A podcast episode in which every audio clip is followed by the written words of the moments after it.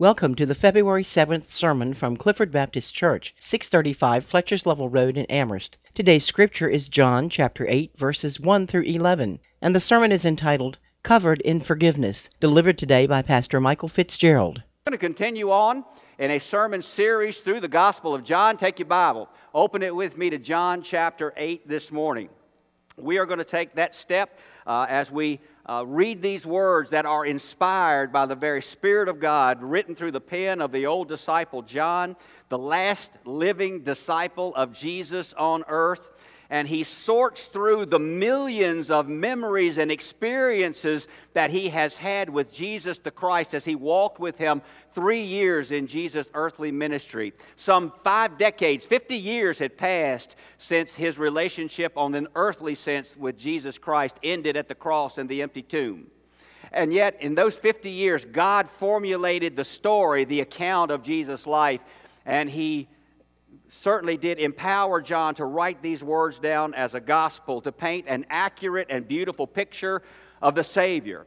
And you'll also know in John chapter 20, uh, we know that the, the uh, disciple John gives us the reason that he wrote the gospel, and that is for a witnessing account to lead the world to Jesus Christ as Lord and Savior. So, this is John's witness. We are studying through the witness of the living Lord Jesus Christ.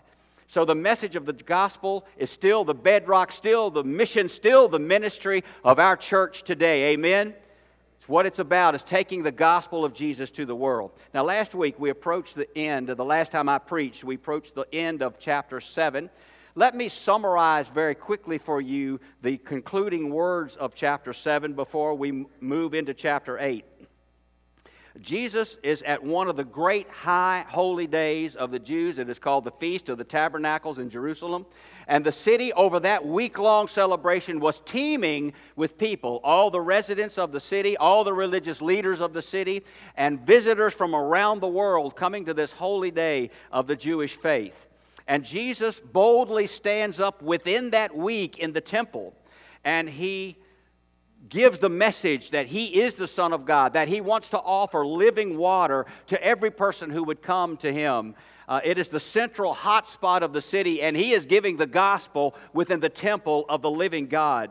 And he proclaims himself and he offers uh, grace and salvation to the thirsty. Anyone who will come and take of that living water, he would give life eternal. The day that Jesus proclaimed that message, offering living water to anyone who would come, many people that day saw him as the prophet or as the messenger of God. They were leaning in to understand him as the Savior. They'd not gotten there yet, but they knew his message was from God. There were others there who had received him as the Christ, as the Savior, and they were saved by grace through faith in him. In that crowd gathered there hearing Jesus, there were also doubters and those who questioned him and those who didn't quite understand the message or understand the messenger. And there were also those within that crowd who outright did not believe him, rejected him completely. So we see that the response to Jesus Christ at the temple, at the Feast of Tabernacles, was very different uh, across the, the people there. We live in a world that it's still the same. The reception of Jesus Christ is different in our culture today. And we stand to say, This is the Christ, this is the Son of God, and you need Him as your Savior. It is our ministry, it is our mission, and we step out with that. So, as we see the reception and the clear call to Jesus, we know that we stand now in the same pathway uh, of 2,000 years ago, offering that good news to the world. Now, in the closing verses of chapter 7, verses 45 through 53, there's one group who adamantly hates Jesus, the Savior. They are the re- religious leaders, the priests and the Pharisees of the Jewish faith. They want him arrested, they wanted him killed. Why was their emotion so deep against him? Because he had pointed them out as hypocrites, as fakes. He had exposed them because their lifestyle was absolutely away from the living God. Though they taught the Word of God, they taught it from their head and not their heart. They had no connection with God. And Jesus had pointed them out and exposed them for their hypocrisy. And yet, one of those religious leaders named Nicodemus rises up And he says to the group of religious leaders who hate Jesus, You all are not being fair to Jesus. You are judging him to hell before you understand that his ministry is from heaven. You need to hear him out. You need to listen to him. You need to hear the message. I'm sure you remember that Jesus met with Nicodemus in chapter 3 of the Gospel of John. But Nicodemus's fellow Jewish religious leaders would not listen to him. And their hearts continued to be hard against Jesus and against his message of being the Savior. And all of them go home their separate ways, all of them still hating Jesus all the more, with the exception of Nicodemus. It's a sad close to chapter 7, but that's the environment in which Jesus was preaching and teaching and living. So we open chapter 8 in these moments. And as we open chapter 8, this is one of the most memorable scenes of all of Jesus' life and all of Jesus' ministry. He deals with a woman who is brought to him, caught in the very act of adultery. Now, this is a hugely defining moment for the ministry of Jesus Christ because it defines his ministry not to a chosen few, but to all people. No matter the depth of our sin, no matter how far we're removed from the grace of God, Jesus has a ministry and an outreach to all people. This is a very defining moment for that. And you can't miss this.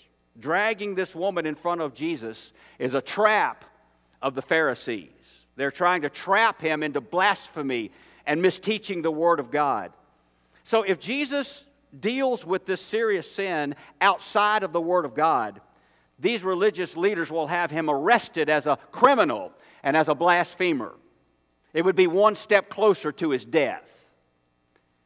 If Jesus deals with this woman so that he forgives her, they will say, You're stepping outside of the Word of God. So he's in a catch 22 situation, so they think. But let's read the first 11 verses of John chapter 8. This is a critical moment in Jesus' ministry. Hear these words John chapter 8, beginning with verse 1. Jesus went unto the Mount of Olives, and early in the morning he came again into the temple, and all the people came unto him, and he sat down and taught them. And the scribes and Pharisees brought unto him a woman taken in adultery. And when they had set her in the midst, they said unto him, Master, this woman was taken in adultery in the very act. Now, Moses in the law commanded us that such should be stoned. But what sayest thou? This, they said, tempting him that they might have to accuse him. But Jesus stooped down and with his finger wrote on the ground as though he heard them not. So when they continued asking him, he lifted up himself and said unto them, He that is without sin among you, let him first cast a stone at her. And again he stooped down and wrote on the ground. And they which heard it, being convicted by their own conscience, went out one by one, beginning at the eldest, even unto the last. And Jesus was left alone, and the woman standing in the midst. When Jesus had lifted up himself and saw none but the woman, he said unto her, Woman, where are those thine accusers? Hath no man condemned thee? She said, No man, Lord. And Jesus said unto her, Neither do I condemn thee. Go and sin no more. May God add his blessing to the reading of this very moving moment in the ministry and in the life of Jesus. Chapter 8 opens early in the morning Jesus had begun his day at the Mount of Olives. Truly, I believe all of us know that he started his day in communion with God the Father. It was a time of prayer, a time of relationship with his Father. And then he comes back to the temple in the aftermath of this week long celebration called the Feast of the Tabernacles. It was over now. The week was done. But there were still people milling about Jerusalem, having not gone home yet, still visiting with one another. So the crowds were still out, still moving about.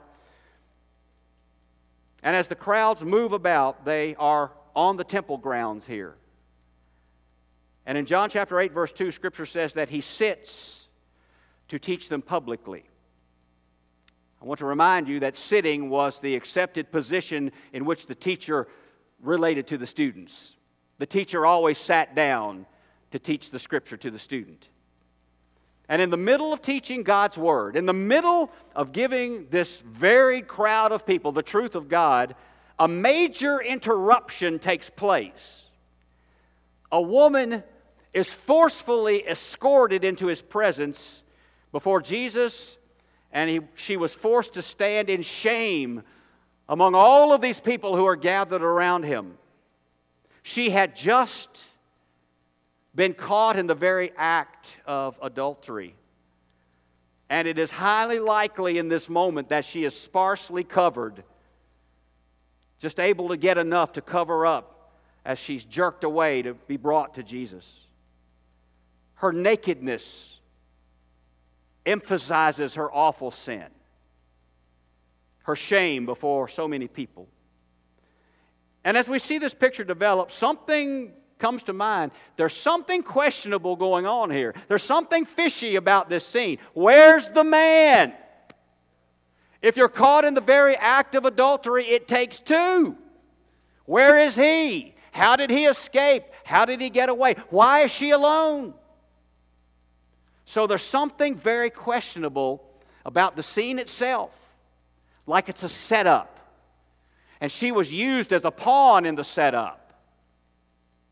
But it was all about Jesus here and how he was going to handle this situation. She stands there alone. I'm sure she's in tears, utterly humiliated amongst all of this crowd of people. And the scribes and the Pharisees speak to Jesus. Look at chapter 8, go back to verse 4 again. So these who hate Jesus, wanting to put him in this trap, wanting to see him as a blasphemer, speak to him. Verse 4 They say unto him, Master, this woman was taken in adultery in the very act. Now Moses in the law commanded us that such should be stoned. But what sayest thou? This they said, tempting him that they might have to accuse him. Now, don't miss what's happening here. In the law of God, Leviticus chapter 20, verse 10, Deuteronomy chapter 22, verse 22, the law of God, the scripture of God, indeed does say that Israel is to remove the evil from their midst through death. Get rid of the evil doer, get rid of the sinner of grievous sin through death. It is indeed the Word of God. It is written in black and white to rid the people of God of the evil, of the cancer that could take hold and draw many away from God Himself. So these religious leaders think they have Jesus pinned in a corner here whatever he says is going to be wrong. If Jesus says, yes, the law says stone her to death, kill her right now, he will also lose his reputation as a friend of sinners and publicans, as we see it laid out in Luke chapter 7, verse 34. So if he says stone her, it's so much against the ministry that he's already laid down. But if he says spare her, free her, then these religious leaders will say, You have stepped outside of the truth of the Word of God, and you're a blasphemer and you're a criminal. We're having you arrested now. So, supposedly, in their mind, no matter which direction he goes, stone her or free her, it's a wrong answer. We've got him pinned now. We've got him painted in a corner. There's nowhere for him to go. Either way, the Pharisees are thinking, We got you. you lose Jesus. So I want you to get this scene in your mind now. And I truly believe that God gives us the mind that as we read His holy word, that the picture scene develops in our mind. It certainly does for me when I read His word. So get this scene in your mind. This woman is standing there, weeping in her humiliation and in her shame. And all of the crowd is surrounding Jesus and surrounding this woman. And the crowd is wide eyed and quiet and silent and waiting, waiting to hear what he's going to say. They might see an execution in the next couple of minutes. What will he say? Scribes and Pharisees are standing by with their arms crossed, defiantly thinking, We've got him now. He has no exit from this scene. And in this red hot situation, all the eyes are falling on Jesus as he stoops down silently. And with his finger, he writes in the dirt. It's as if time stood still all of this crowd silently waiting. And Jesus stoops down and writes in the dirt with his finger.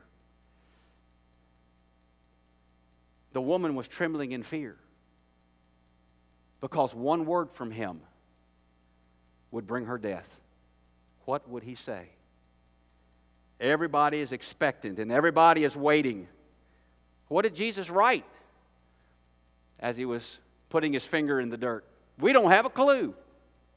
That's one of those questions I'm going to ask when I get to heaven one day. What was he writing in the dirt, Lord? I want to know. What were you writing there? Well, some theologians say his finger in the dirt was to remind the scribes and the Pharisees of who he was. Write this reference down Exodus chapter 31, verse 18. Exodus 31, 18 says this.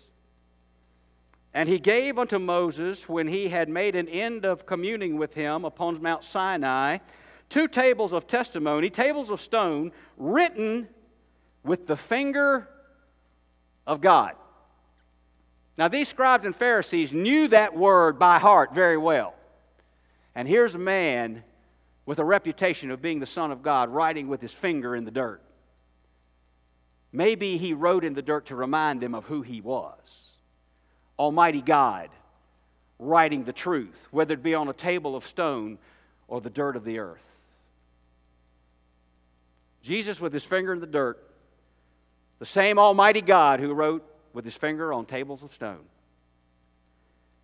Another scholar says Jesus was making a statement based on Jeremiah chapter 17, verse 13. Listen to these words, write that down. Jeremiah 17, verse 13 says this O Lord, the hope of Israel, all that forsake thee shall be ashamed, and they that depart from thee shall be written in the earth, because they have forsaken the Lord, the fountain of living waters.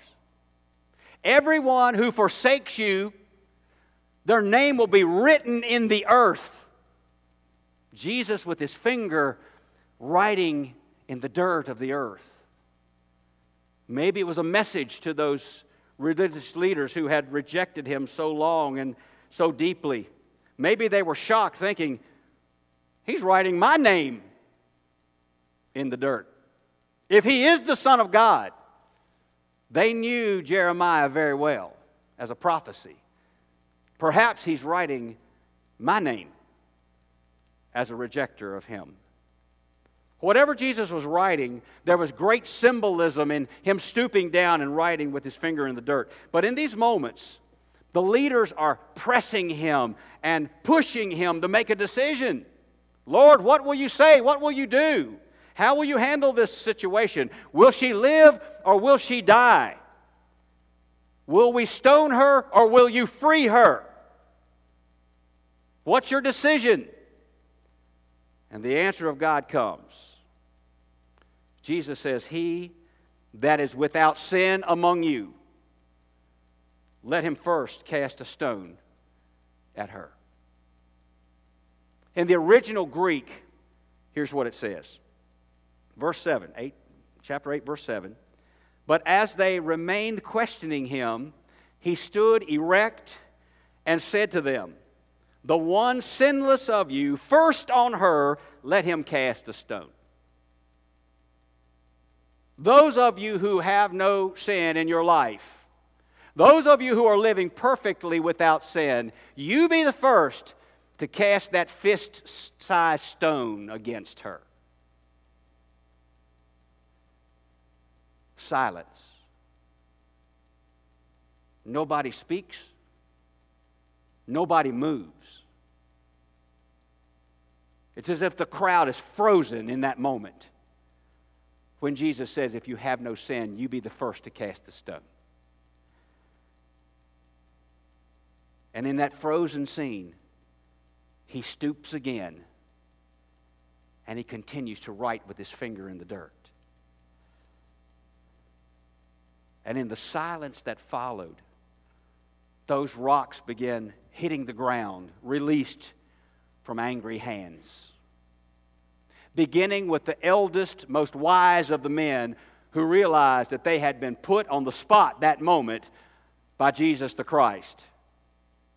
And they dropped their stones first in wisdom. And then the whole crowd, maybe from eldest to youngest, drop the stones on the ground and quietly move away from the scene. And over the course of the next few minutes, however long it is, the crowd simply dissipates away, melts away until Jesus is alone with her. I want you to think of this as the perfect Lamb of God,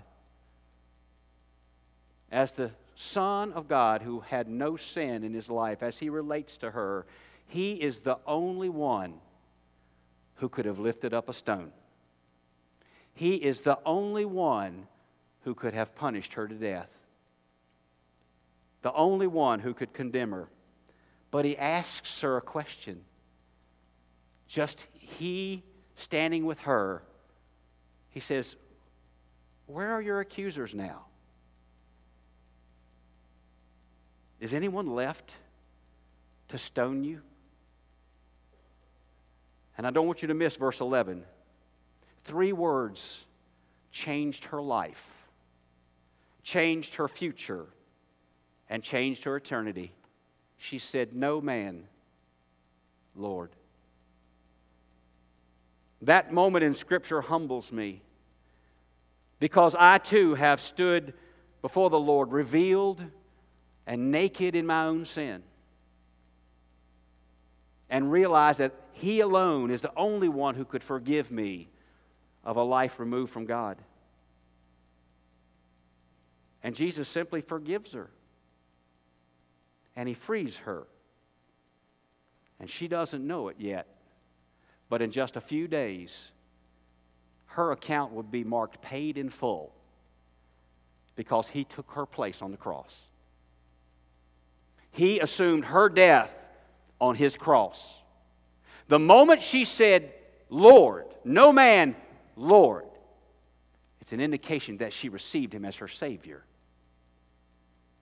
She called him by his proper name. You are my Lord and she was saved that moment. He would die for her. He would take her sin upon himself and take her death upon his shoulders. Now, also, don't miss the last words because they are absolutely crucial to this passage of Scripture. When he tells her, upon dismissing her, Go and sin no more. Listen, true forgiveness changes who we are. We no longer seek to honor or glorify or downplay our sin. We simply want to live to glorify the Savior who has forgiven us of the sin. Amen? You cannot be saved and not be changed. Mark that down. You cannot be saved and not live a changed life. You cannot receive Jesus Christ as Lord and Savior in your heart and the Holy Spirit live in you and not be changed in your life and in your lifestyle. Your life will reflect the fact that the Holy Spirit of God and the holiness of God is living in you and me. We still, we still have that battle with sin. I still deal with old Mike Fitzgerald all the time. But our desire, our looking forward is that, Lord, we want to live with you on a path that we will sin no more that we want to become more like you and less like ourselves day by day. It was true for this woman. It was true for me. It's true for you. Go and sin no more if you know me as your Savior. Your life and your lifestyle will change. So let me ask you this Did Jesus break or change the Old Testament law that those Pharisees were referring to that someone would have to die so that sin could be removed from God's people. Did Jesus change that law? Absolutely not. Leviticus and Deuteronomy says that we that death is to come to the sinner. And God's word doesn't change. But in this account, a death did occur. Number one, we know just a day's coming, Jesus would die on the cross for her. But another death happened in this passage she died to her own sin. A death did happen in this passage. When she was forgiven, her sin was proclaimed dead. Her sin was stoned to death. Physically, she lived, but her sin was stoned to death by the Son of God and dead. He died so her sin could be forgiven. So, today, as I pull this to a close, I'm going to establish an altar call. Certainly, the altar is here, the altar is in your heart. It's coming before God in a moment of rededication, in a moment of prayer. I'm establishing this altar call on a statement that I believe every single one of us in front of the pulpit and behind the pulpit need to say together as the people of God through Jesus Christ, our Lord and our Savior. Can we approach the altar today and first of all say, Lord Jesus, Thank you that you don't condemn me. Thank you that you saved me. Scripture demands death. There's no remission of sin without the shedding of blood, Scripture says. Scripture demands death for sin. But, oh God, thank you that you're the one who died to take my place. Not one of us should be exempt from saying thank you today for what Jesus did for us. Our situation was just as bad as this woman's in chapter 8 of John. Maybe a different sin, but all of us sin and all of us fall short of the glory of God. He Himself died that we might have life. Can we say thank you today? And can we say, Lord Jesus, keep honing and directing and blessing and instructing my life so that every day I live, I will rise to go into the world to sin no more. Every day, Lord, I want to be more like you and less like the old me. Help me, Father, to fight this battle of sin with faith and with trust that you will lead me through. Help me today to be more like you than I was yesterday. Help me tomorrow to be more like you than I was today. Can we say, Lord, give me your strength that I will go to sin no more? It's the same directive that he gave to her that 2,000 years now is ours. How many will approach the throne of grace, the altar of God, be it here or the altar of your heart, and simply say, Lord, thank you. Help me to go and sin no more. Help me to live a life that honors you and lifts you up. Help me not be static. Help me not be living in neutral. But every day, Lord, I want to be on the path of sanctification and growing to be more like you. Help me grow. Through the cross, you forgave me. You will never condemn me. Help me to go sin no more.